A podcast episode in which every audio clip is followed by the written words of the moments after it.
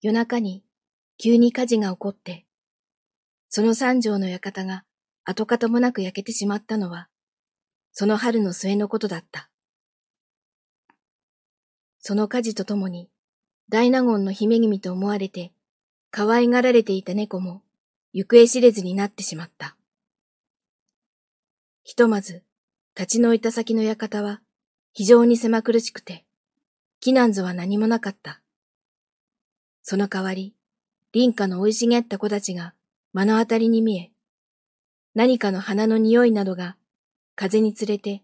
こちらまで漂ってくるにつけても、少女は昔の子たちの多かった館を、また、それと一緒に、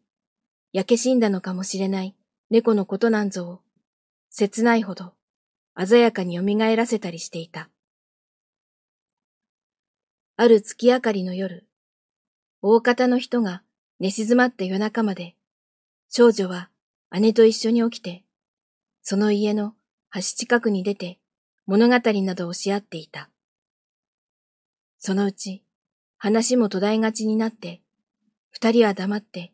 空をじっと仰いでいた。このまま私がスーッと飛び寄せて、行方知れずになってしまったら、どうだろうかしら。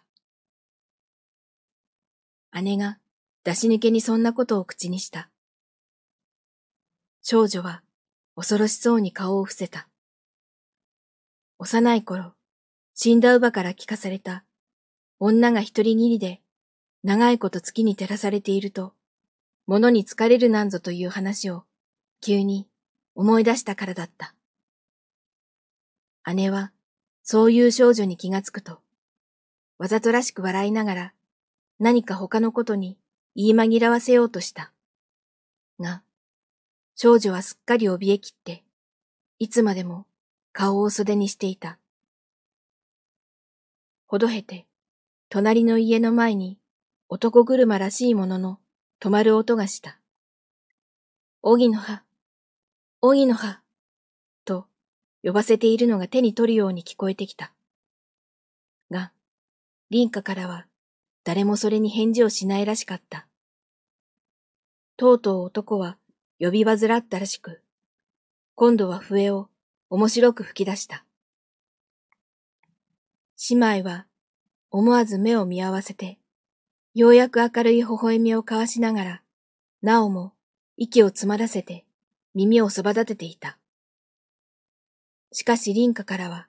相変わらず何の返事もないらしかった。男はとうとう笛を吹き吹き、